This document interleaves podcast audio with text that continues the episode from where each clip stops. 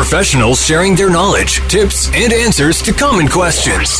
It's Ask the Experts on 95.1 The Peak. This week on Ask the Experts, we're talking pet care, and who better to do that with than Mountain Vista Veterinary Hospital's very own Dr. Jaquie Pankatz.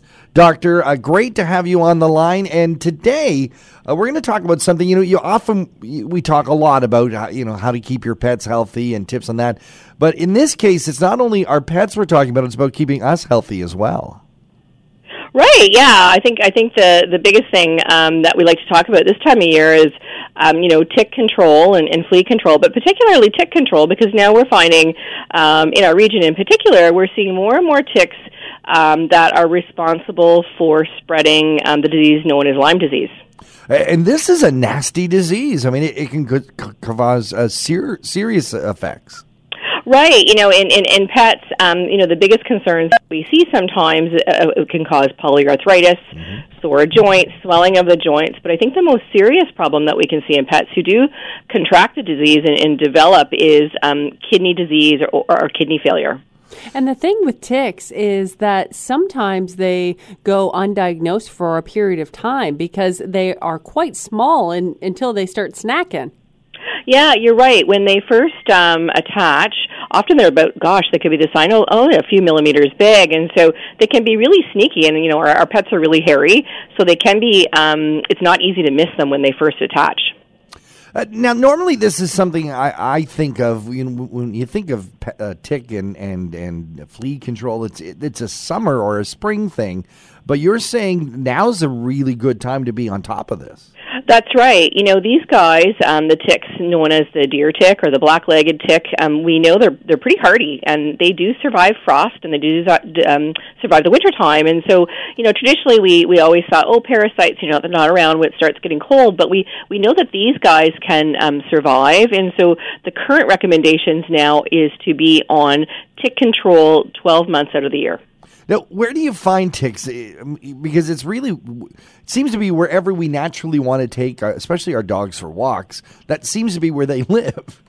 It is, and, and you know, because uh, you know, the Collingwood in our region is such a beautiful reason for the for our trail systems and our doggy parks.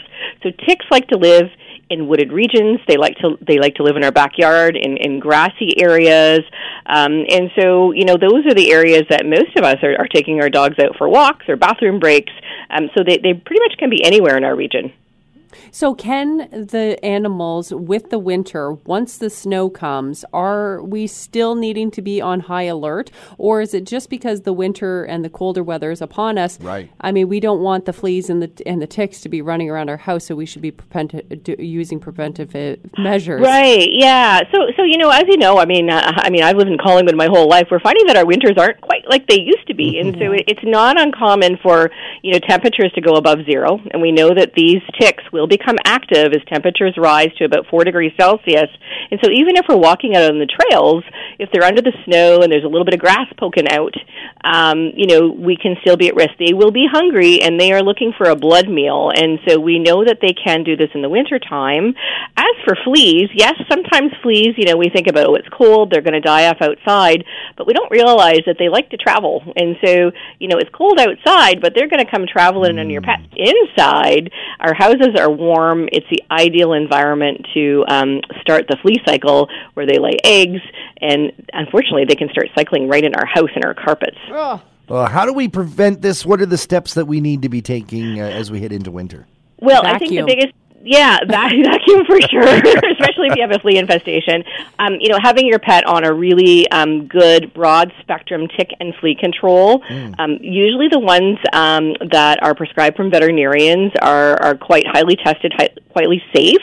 Um, there are some products out on the market too, but you have to be a little bit careful because some of these products can be quite toxic to cats if they come into contact with it. So okay. you know, have to be really, really careful.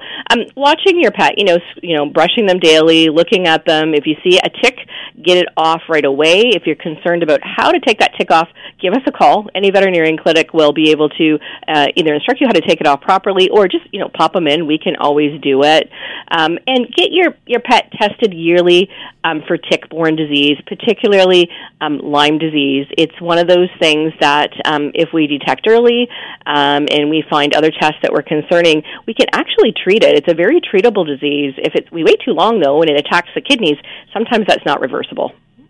Uh, and you were saying that there's a, a, a, sort of a rise in the number of cases here. Is there is there a reason why it's it's gotten bigger? Yeah. It's really interesting. I mean, when I started out 20 years ago, I mean, it was really rare to see a tick, and boy, we never even talked about Lyme disease, but mm. we're seeing more and more that the population is migrating south. Um, we're not really sure. You know, is it birds bringing it uh, uh, bringing it up? Um, is it you know global warming? There's different theories about that. Um, there's also you know lots of people that are adopting pets from different regions in the world. You know, these these things happen down in the states where there's major floods and hurricanes, and you know um, people bring these pets up, but unfortunately sometimes they bring um, diseases up as well. And so we're not 100% sure of the trend, but we know it's here. We know it's in human public health as well, and it seems to be every year um, the areas seem to be spreading bigger and bigger and bigger and further um, further north. Dr. Pankatz, if people want more information on tick prevention and tick uh, care for their for their pets, where do they go? You know, I think there's some really great websites out there. I really like a website called um, uh, tickmaps.ca. Um, it's a it's a great little website that you can go on and um, see what the current risks for the day. Um, you can see where the risks are in your region, um, and so it has some really good links on that website. And of course, never you know hesitate to call your veterinary professionals, your veterinary clinics for information. Dr. Pankatz from the Mountain Vista Veterinary Hospital, thank you so much for joining us here on Ask the Experts. Thank you. It's always a pleasure.